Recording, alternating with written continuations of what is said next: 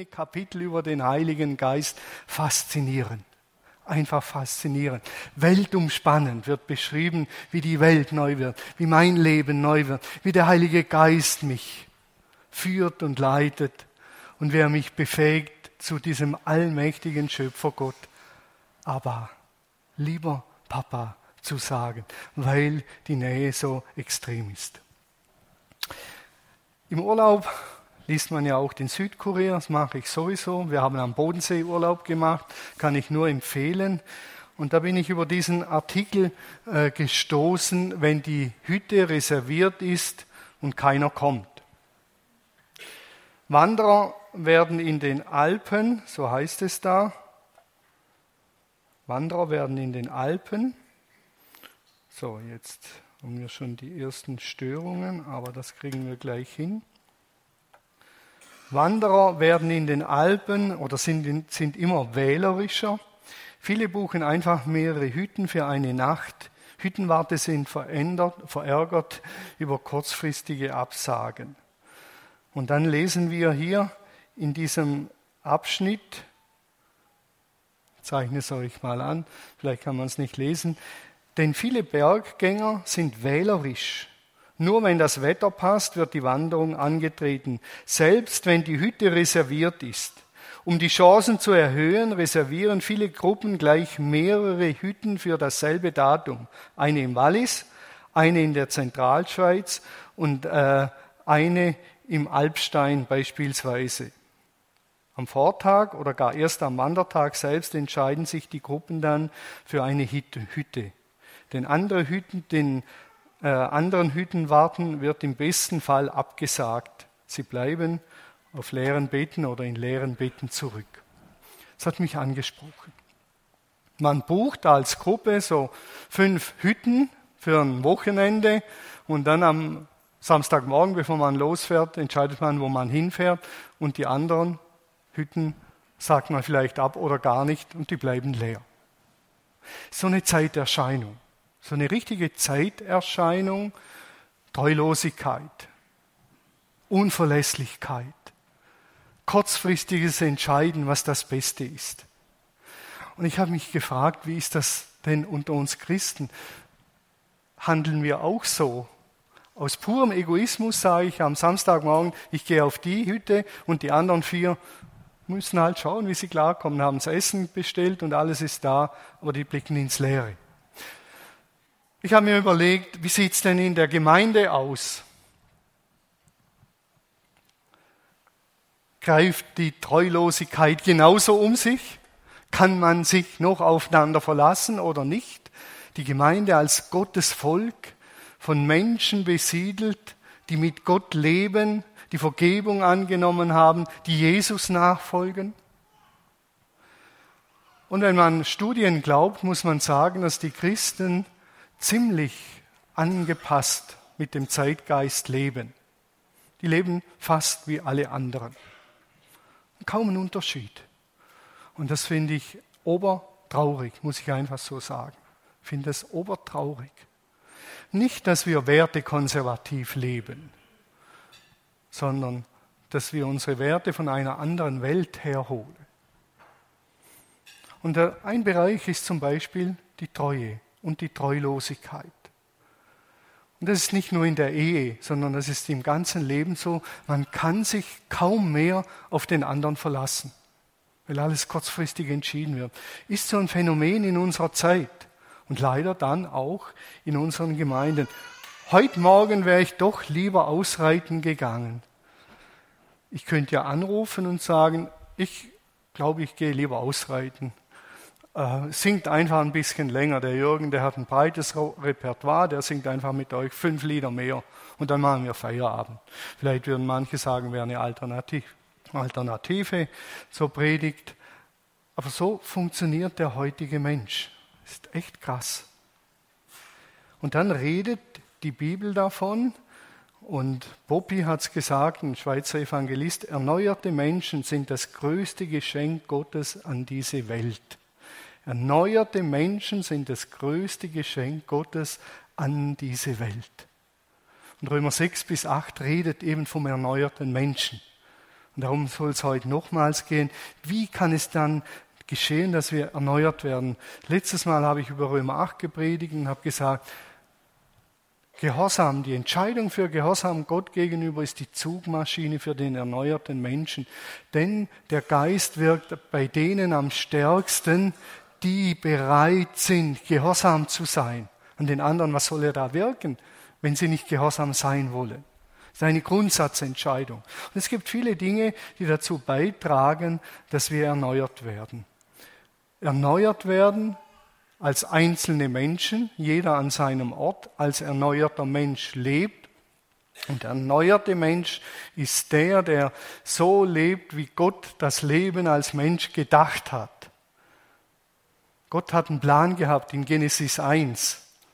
Und der wird verwirklicht durch den erneuerten Mensch, weil der Mensch sich ja von Gott entfernt hat. Und erneuert, das hat immer zwei Schienen. Der persönliche, die persönliche Erneuerung und Erneuerung als Gemeinschaft. Und die Gemeinde repräsentiert Gott und die Gemeinde soll aufzeigen, wie Leben miteinander möglich ist. Das soll an der Gemeinde erkannt werden. Die Gemeinde ist nicht ein Ort, wo man nur auftankt und halt da ist, sondern ein Ort der Inspiration für Menschen, die sagen, wie ist denn Zusammenleben möglich? Wie kann man inspiriert, glücklich, fröhlich und weltoffen und zukunftsoffen miteinander leben? Und wie kann man Fehler machen? Das lernt man in der Gemeinde.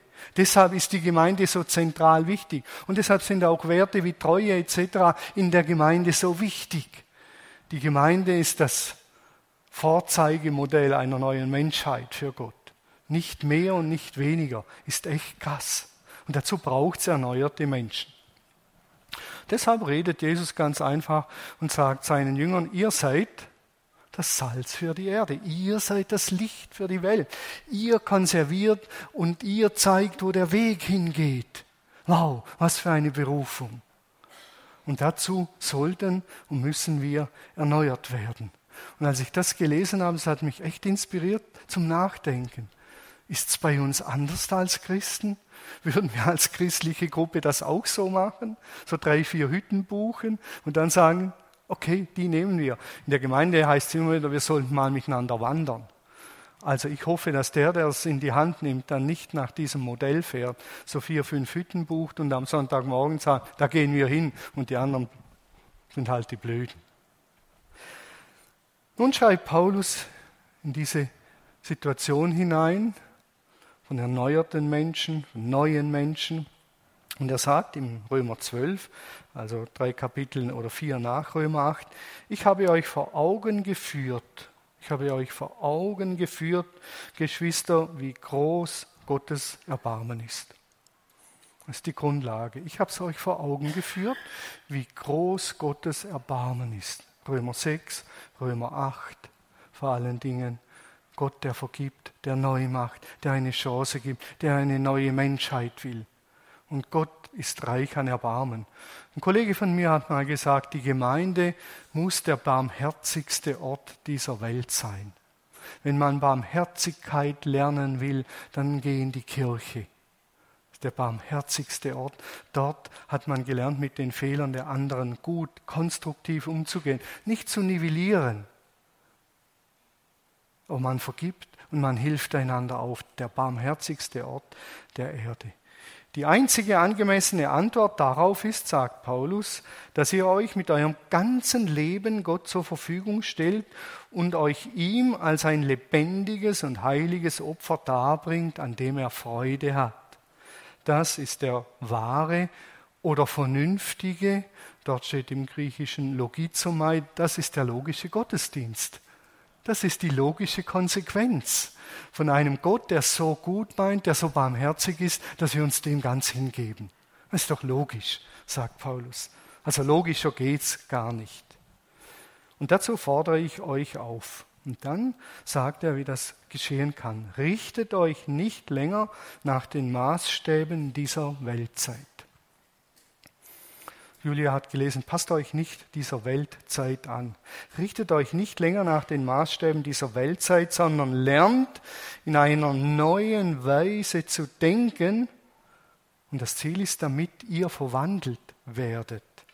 oder verändert und beurteilen könnt, ob etwas Gottes Wille ist, ob es gut ist, ob Gott Freude daran hat und ob es vollkommen ist. Also wer den Willen Gottes erkennen will für sein Leben, der muss neu denken lernen. Neu denken lernen. Neu denken lernen. Und sich nicht nach dem Maßstab dieser Welt richten. Paulus hat hier im ersten Vers, da werde ich nicht viel dazu sagen, redet er vom Opfer. Das heilige Opfer, das er darbringt. Und das beschreibt er aufgrund dessen, weil in der damaligen Zeit wurden Opfer dargebracht, Tiere wurden getötet, als Opfer dargebracht, damit Gott gnädig ist. Und Paulus sagt, es taugt alles nichts. Gebt euch hin als Opfer, das ist eine Ganzhingabe, aber nicht um tot zu werden, sondern lebendig. Gebt euch Gott so hin und dann werdet ihr richtig lebendig, wirklich lebendig. Und eine erneuerte Gemeinschaft werdet ihr werden, ihr Gemeinde zu Rom. Aber gebt euch diesem Gott ganz hin. Und dann sagt er, richtet euch nicht länger nach den Maßstäben dieser Weltzeit. Wenn wir diesen Satz lesen, passt euch nicht dieser Weltzeit an. Da werden bei den meisten Christen als erstes Sexualität kommen. Sex vor der Ehe, Homosexualität. Das sind die Paradebeispiele. Auf denen reiten wir rum bis zum geht nicht mehr. Wie wenn das alles wäre im Leben. Eine Nonne hat mal ausgerechnet, äh, hat einem Journalisten, der sie gefragt hat und ihr gesagt hat, ja, wie ist das denn, wenn sie keinen Sex im Leben haben? Ist doch das Leben f- völlig für die Katz. Und dann hat sie ausgerechnet, wie viel Zeit die Sexualität, also miteinander schlafen, so im Monat ungefähr ausmacht. Und dann hat sie im Gegenzug ausgerechnet, wie viel die andere Zeit ist. Und dann hat sie gesagt, ist doch recht verschwindend gering. Und wenn die zehn Minuten in der Woche das Highlight sind und die anderen hunderte von Stunden, eigentlich armselig. Wir sollen lernen, die anderen Stunden zu gestalten. Also nichts gegen guten Sex, versteht mich nicht falsch, aber das ist nur ein kleiner Teil unseres Lebens. Und deshalb sollten wir auch in anderen Dimensionen denken, nicht nur im Bereich der Sexualität, sondern gibt es noch viele, viele andere Bereiche. Passt euch nicht dieser Weltzeit ein. Paulus sagt, wenn wir es hier näher übersetzen, sagt er, und er fordert uns auf, dass wir es nicht zulassen, von dem gegenwärtigen Zeitalter in eine Form gepresst zu werden. Ist ein starker Ausdruck. Ist nicht so, passt euch nicht dieser Weltzeit an, sondern lasst euch nicht in diese Form pressen, die diese Weltzeit euch vorgibt. Lasst euch nicht da hinein zwängen und pressen. Urlaub am Bodensee für einer, der am Bodensee wohnt, ist kein Urlaub. Der muss auf die Malediven oder keine Ahnung, an die Nordsee und der von der Nordsee muss an den Bodensee. Sonst ist kein Urlaub. Das ist eine Form, in die man gepresst wird. Meine Frau und ich, wir haben uns dieses Jahr entschieden, wir werden uns nicht in diese Form pressen lassen. Und jeder, der fragt, wo wart ihr im Urlaub, sage ich, am Bodensee. Für jemand, der nicht weiß, dass ich am Bodensee wohne, ist das toll. Für jemand, der weiß, dass ich da wohne, er sagt, naja, wir haben nachhaltig Urlaub gemacht, nachhaltig die Freude gefördert, denn wir haben den Hof vor der Garage gepflastert. Ist nachhaltig, denn wenn ich an der Nordsee im Urlaub gewesen wäre, wäre ich heimgekommen, wäre die Freude vorbei. Jeden Morgen, wenn ich über den frisch gepflasterten Hof laufe, freue ich mich, erhobenen Hauptes. Sag, wow, das haben wir hingekriegt. Und das wird die nächsten dreißig Jahre so gehen. Ich freue mich, das war nachhaltiger Urlaub. Die Freude schwingt nach.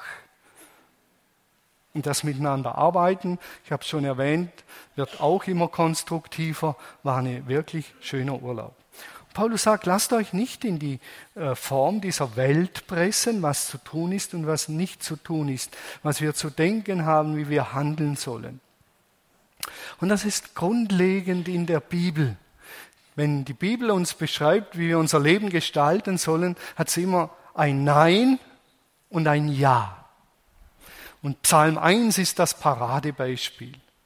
Wohl dem, der nicht wandelt, der nicht wandelt im Rat der Gottlosen, noch sitzt, wo die Spötter sitzen, und nicht tritt auf den Weg der Sünder, nein, zu dem allem, sondern, und dann kommt die Alternative, hat Lust am Gesetz des Herrn und murmelt über der Bibel Tag und Nacht. Und dann wird fulminant beschrieben, wie sein Leben gelingt. Er ist wie ein Baum gepflanzt an der Was, an den Wasserbächen, der seine Frucht bringt zu seiner Zeit und seine Blätter verwelken nicht und was er gerät, er tut, gerät wohl und so weiter und so weiter.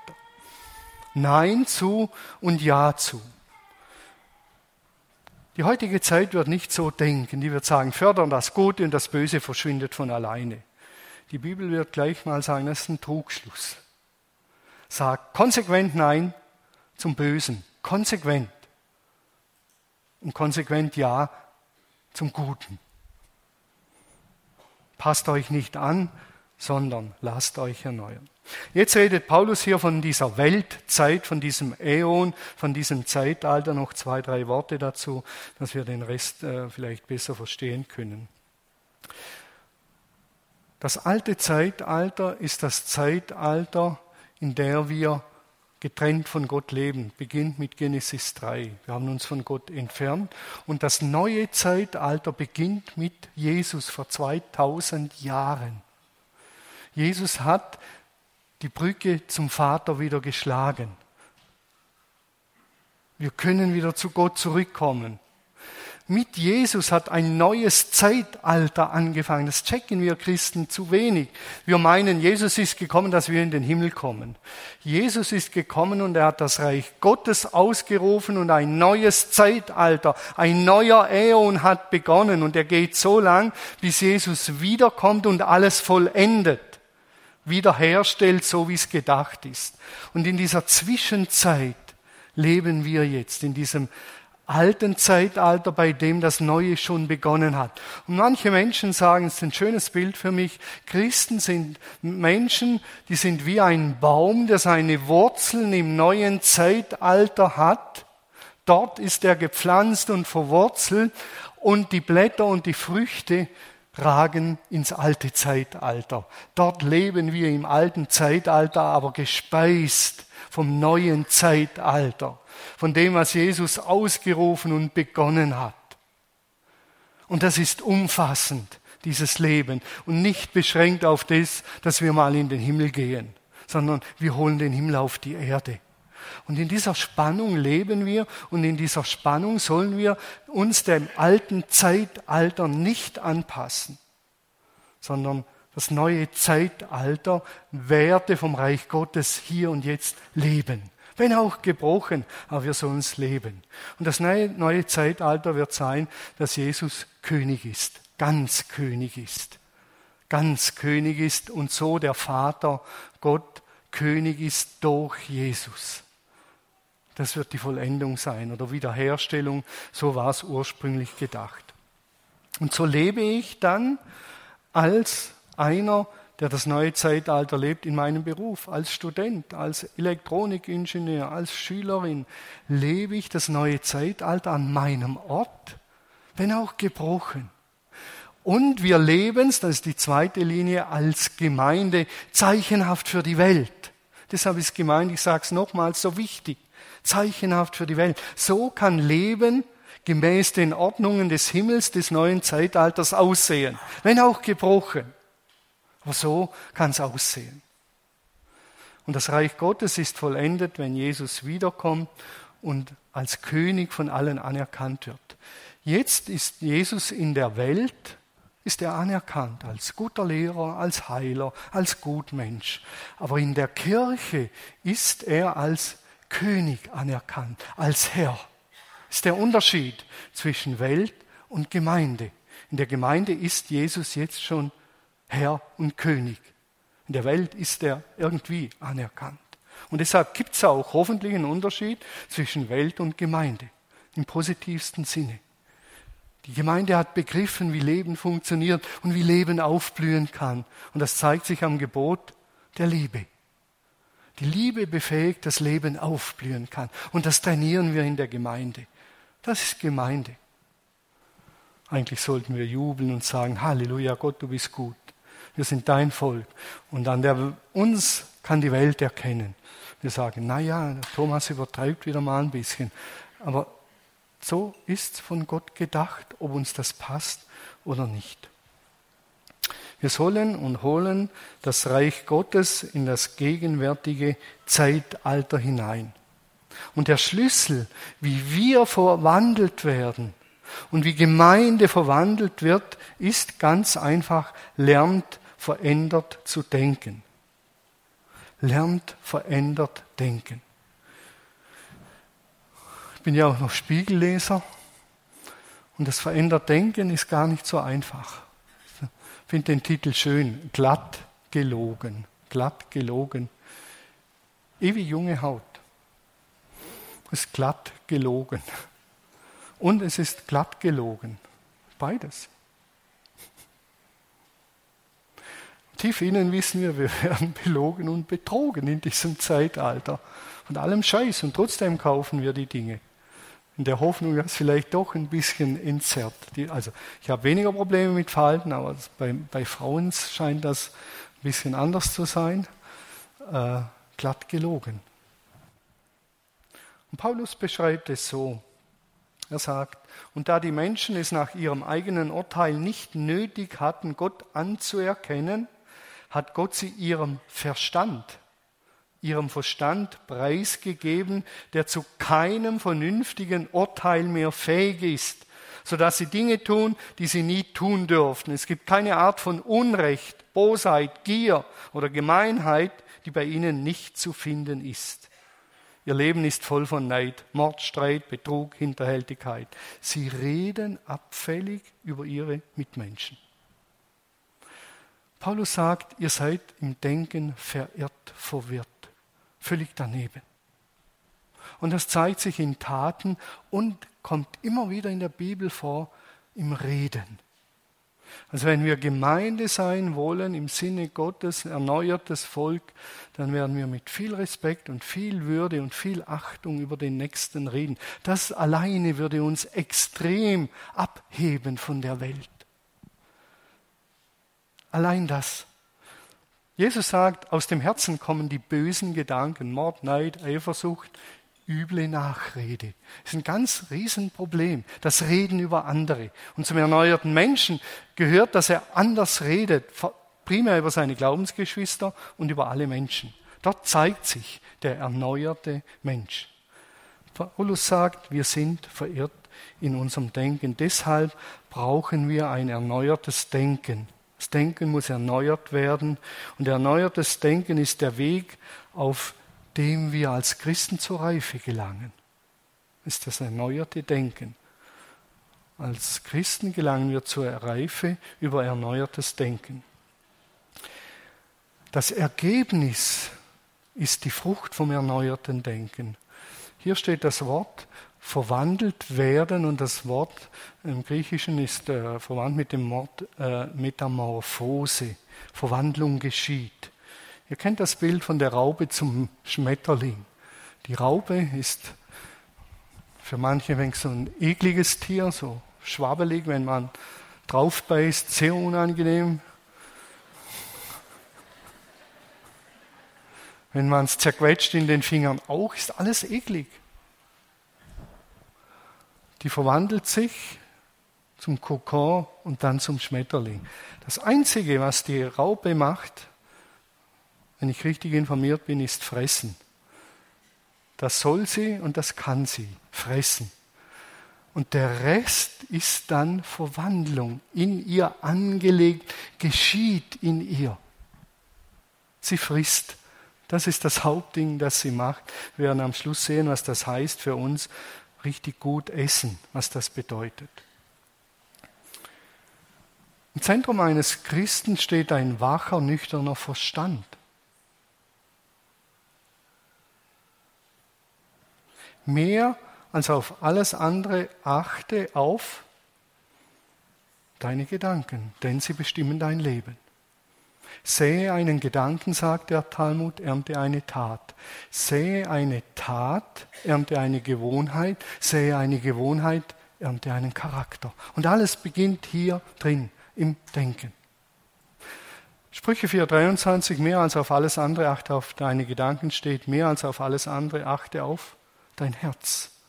Aber das Herz ist im hebräischen Denken ganz nahe beim Denken, beim Verstand, nicht beim Gefühl, sondern beim Denken. Und hier sind wir an einem zentralen Punkt, wenn es heißt, passt euch nicht dieser Weltzeit an, oder wenn es heißt, wir sollen nicht gleich mit dieser Welt denken. Und der zentrale Punkt ist, dass in unserer Weltzeit wir denken, es geschieht ein Ereignis. Ein Ereignis ist, ich komme hier rein, hier stehen fünf äh, äh, Leute zusammen. Oder nein, ich stehe mit fünf Leuten zusammen und es kommt jemand rein. Ich wäre eigentlich der Erste, auf den er zugehen könnte, mich zu begrüßen. Und er biegt einfach ab und begrüßt den und dann den und dann den und dann den. Das ist ein Ereignis, kann einem hier geschehen. Dann steht man da und wird vielleicht noch vergessen mit der Begrüßung. Der Übel. Und dann denken wir, das Ereignis führt zu Gefühlen. Ich ärgere mich, fühle mich blöd behandelt und dann schnauze ich den an und sage, was willst du eigentlich hier, blöder Hund oder irgend sowas. Und Gefühle, denken wir, führen zu Gedanken und sie führen zu Taten. Das denken wir. Wir sind eine Gesellschaft, die absolut von Gefühlen gesteuert ist. Absolut nicht zu Toten, sondern zu Taten. Die absolut von Gefühlen gesteuert ist. Und ich sage es mal, das ist sowas von unbiblisch. Unbiblischer geht es fast nicht mehr. Wir fragen heute ja nicht mehr einander, wie denkst du darüber, sondern wir sagen, wie fühlst du darüber? Was macht das mit dir? Wir fragen nach den Gefühlen. Denn die sind, fühlst du noch etwas für deine Frau nach achtunddreißig Jahren? Fühlst du noch so wie vor achtunddreißig Jahren? Ich sage, so wie vor achtunddreißig Jahren fühle ich nicht mehr, aber ich fühle irgendwie, oh je, oh je, dann vergiss es. Statt zu sagen, wie denkst du über Ehe nach achtunddreißig Jahren? Das wäre was anderes. Die Wirklichkeit ist, ist ein Ereignis. Und dieses Ereignis führt zu Gedanken. Und die Gedanken führen zu Gefühlen auf der einen Seite und auf der anderen Seite zu Taten. Das ist die Wirklichkeit. Alles, was mir widerfährt, wird, wenn auch in Sekundenschnelle, interpretiert und gedeutet. Der hat was gegen mich, deshalb hat er mich nicht begrüßt, der will mich nur ärgern, deshalb hat er... Und aus dem spinne ich mich in was rein, das geht zack, ganz schnell. Und manchmal geht es ausführlich, indem man dann zwei, drei Stunden zu Hause darüber nachdenkt, wieso der mich vergessen hat zu begrüßen. Und dann baue ich so ein Monstrum auf, bis hin zum Feindbild und aus den Gefühlen heraus gehe ich dann hin und fahre zu ihm, klingel an der Tür und er macht auf und ich sage, Christian, du menschenunwürdiger und Menschenverachter, ich hau dir eine aufs Maul, zack. Weil er mich nicht begrüßt hat und ich zwei, drei Stunden mich da hineingedacht habe. Und da sagt Paulus, der Bereich, der muss neu werden, erneuert werden. Das hier hinten ist Folge des erneuerten Denkens. Seit Sigmund Freud, seit Sigmund Freud bevorzugen wir das Obere.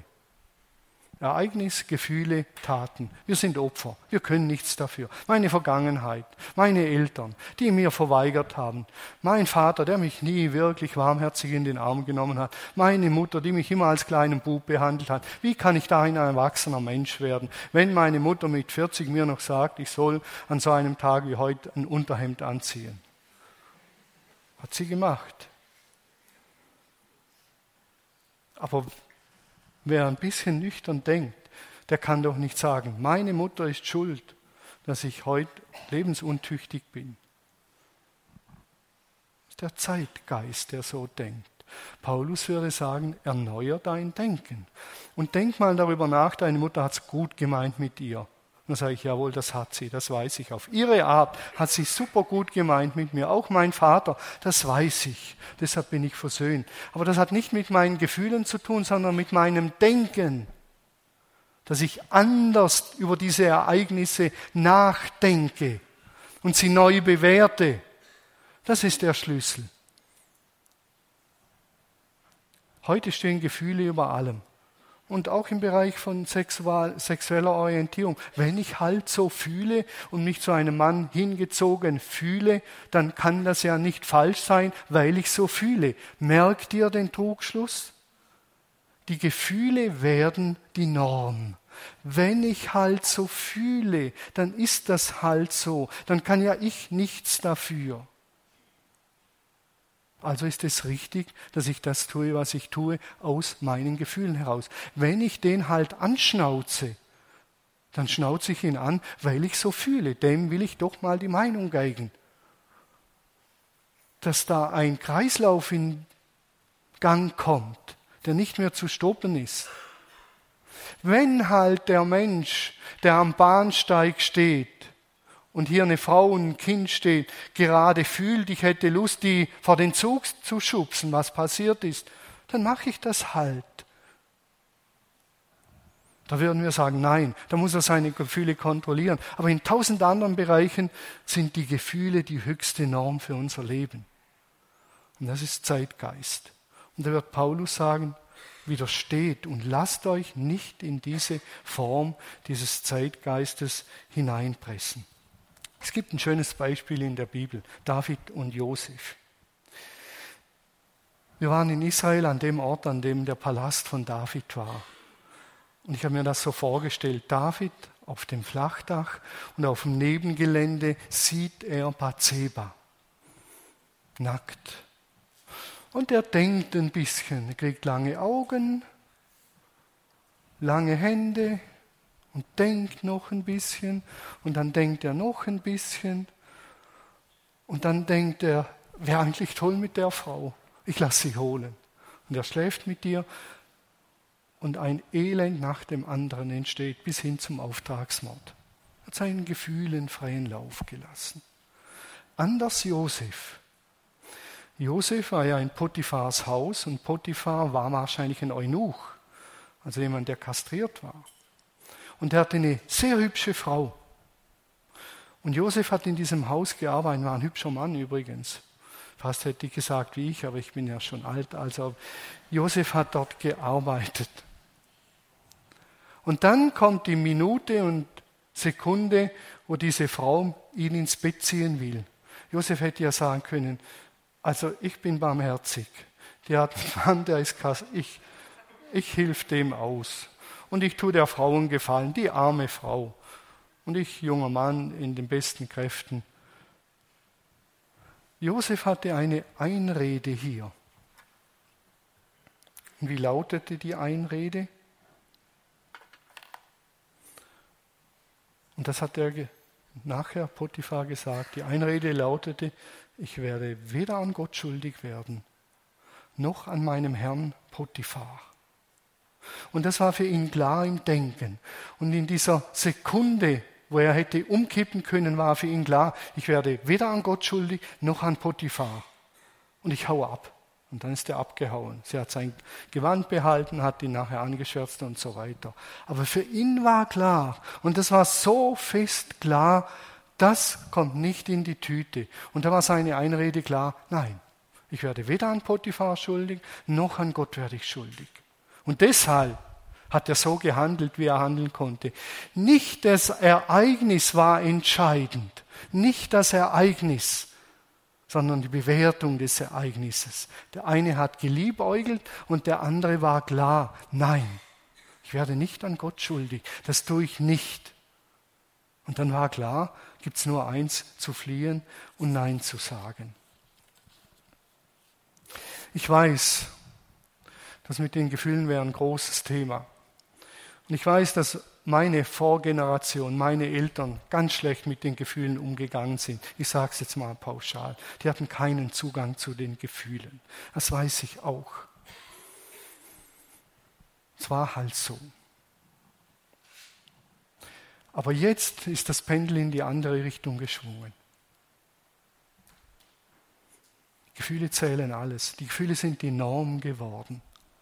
Gefühle sind wichtig. Jemand hat mal gesagt, Gefühle sind schlechte Herren, aber gute Ratgeber.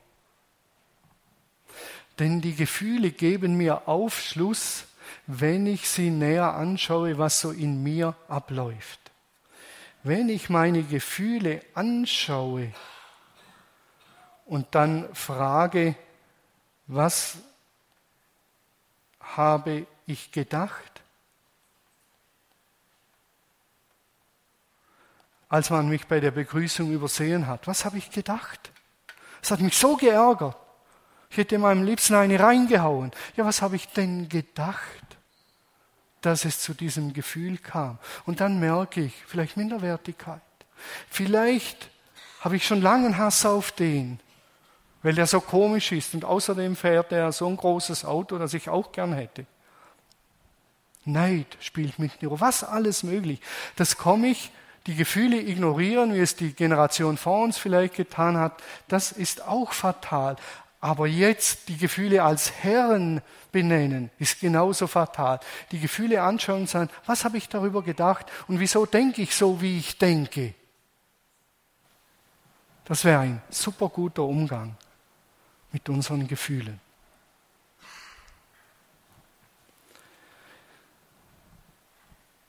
Was sollen und können wir tun? Das Denken erneuern, sagt Paulus. Die Verwandlung ist die Folge. Wir sollen das Denken erneuern. Wir schrauben primär am Verhalten rum. Das ist meistens kurzfristig. Sondern wir sollen das Denken erneuern und Metamorphose, der erneuerte Mensch ist das Ergebnis. Positive Denken hilft auch nicht weiter, ich sage es ganz ehrlich, denn das positive Denken mobilisiert meine eigenen Kräfte. Ich muss, ich muss, ich bin stark, ich muss. Und dann haue ich mir das in die Birne rein. Aber wenn die Krise kommt, trägt es nicht durch.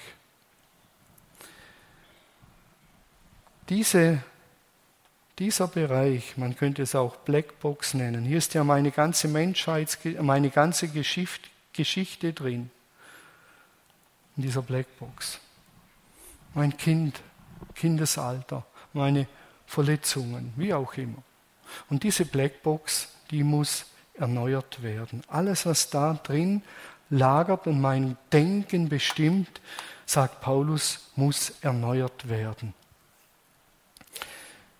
Und Paulus, äh, Johannes schreibt das so, der Helfer, der Heilige Geist, den der Vater in meinem Namen senden wird, wird euch alles weitere lehren und euch an alles erinnern, was ich euch gesagt habe.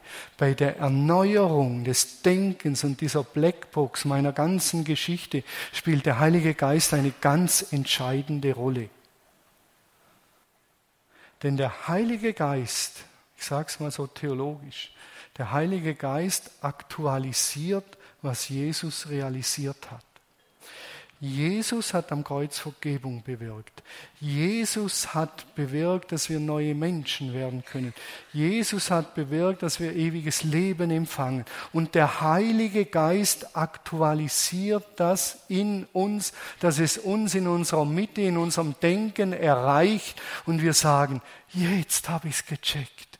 Ich bin ein Kind Gottes. Wow, jetzt habe ich es gecheckt.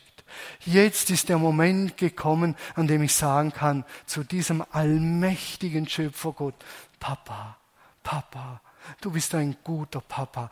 All das, was Jesus getan und gelehrt hat, realisiert hat, aktualisiert der Heilige Geist in uns. Ich kann schon zu jemandem sagen, sag zum Schöpfergott, Papa. Aber wenn der Heilige Geist mich nicht dazu befähigt, ist das einfach mal ausgesprochen. Aber es hat keine Kraft. Das weiß ich von mir. Man hat mir auf charismatischen Veranstaltungen gesagt, du musst zu Gott Papa sagen. Dann, wird, dann sage ich Papa. Aber da war sie. Und eines Tages im Urlaub, nicht in Eirach, sondern in Cavalino am Strand, eines Tages kam der Moment aus heiterem Himmel. Und ich musste eine halbe Stunde immer nur noch sagen, Papa, aber, Papa, aber. Es hat mich so berührt, ich musste nur noch weinen. Der Heilige Geist hat aktualisiert, was Jesus getan hat. Und das ist die Sehnsucht, die wir in uns tragen sollen. Heiliger Geist, komm. Sonst ist ja ein neues Gesetz, ich muss jetzt zu dem Gott Papa sagen. Nein, ich muss gar nichts. Ich warte, bis der Geist kommt und das aktualisiert. Gott, so sagt Paulus, Gott kann so viel mehr an uns tun, als wir uns überhaupt nur ausdenken noch erbitten können. So mächtig ist die Kraft, mit der er in uns wirkt. Und er tut sein Werk in uns. Wir können die Hände ausstrecken. Wir können mit ihm leben, gehorsam sein und er wird aktualisieren. In einer der schwierigen Phasen meines Lebens, als ich meine drei Stents gesetzt bekommen habe und darüber doch erstaunt war, so als fünfzigjähriger Stents zu bekommen. Und das Herz ist ja nicht ein Finger, wenn der Finger weg ist, kann man weiterleben. Aber wenn das Herz weg ist oder aussetzt, dann ist einfach Feierabend. Und ich habe gedacht, naja, mit fünfzig sterben ist jetzt nicht der Brüller. Ich würde gerne noch meine Enkel aufwachsen sehen, noch ein bisschen Zeit verbringen mit meiner Frau, denn ich lebe hier gern und ich genieße das Leben. Und in diesem Beten und Ringen habe ich diesen einen Satz empfangen, aber ich gehöre dir. Aber ich gehöre dir. Egal was kommt, ob ich lebe oder sterbe, aber ich gehöre dir. Du bist ein guter Papa. Und wenn du denkst, es ist an der Zeit, dass ich sterbe, dann ist das gut so. Dann nehme ich das zitternd, wie Dietrich Bonhoeffer, aus deiner Hand.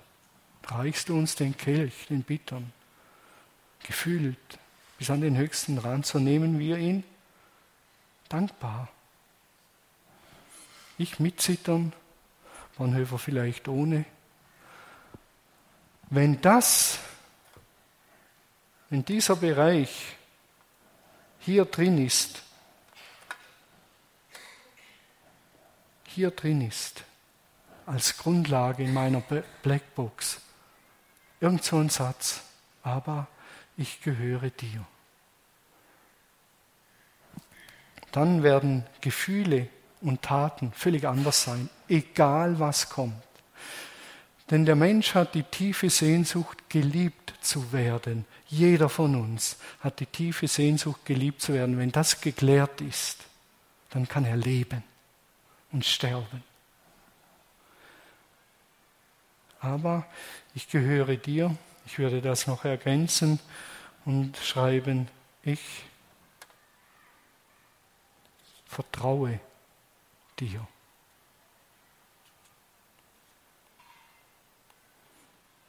Ich vertraue dir. Der geistliche Kampf besteht nicht darin, dass wir irgendeinen Hokuspokus betreiben, sondern dass wir uns immer wieder für das Vertrauen zu Gott entscheiden. Ich vertraue dir. Und weil du sagst, man soll nicht Böses mit Bösem vergelten, tue ich das, denn ich vertraue dir. Und weil du sagst, Vergebung ist besser als Vergeltung, deshalb tue ich das, ich vertraue dir, dass was Gescheites für alle draus entsteht. Und wenn du sagst, Ehebrechen taugt nichts, dann tue ich das nicht, denn ich vertraue dir. Und wenn du sagst, ich soll die Wahrheit sagen, dann tue ich das, denn ich vertraue dir. Du weißt es und du weißt es besser. Dir will ich vertrauen. Das ist der geistliche Kampf. Nicht, ich muss jetzt Muskeln beweisen, sondern ich entscheide mich fürs Vertrauen. Meine Vergangenheit ist geregelt durch Jesus. Darauf vertraue ich und ich lasse es nicht mehr zu, dass meine Vergangenheit mein Leben heute bestimmt.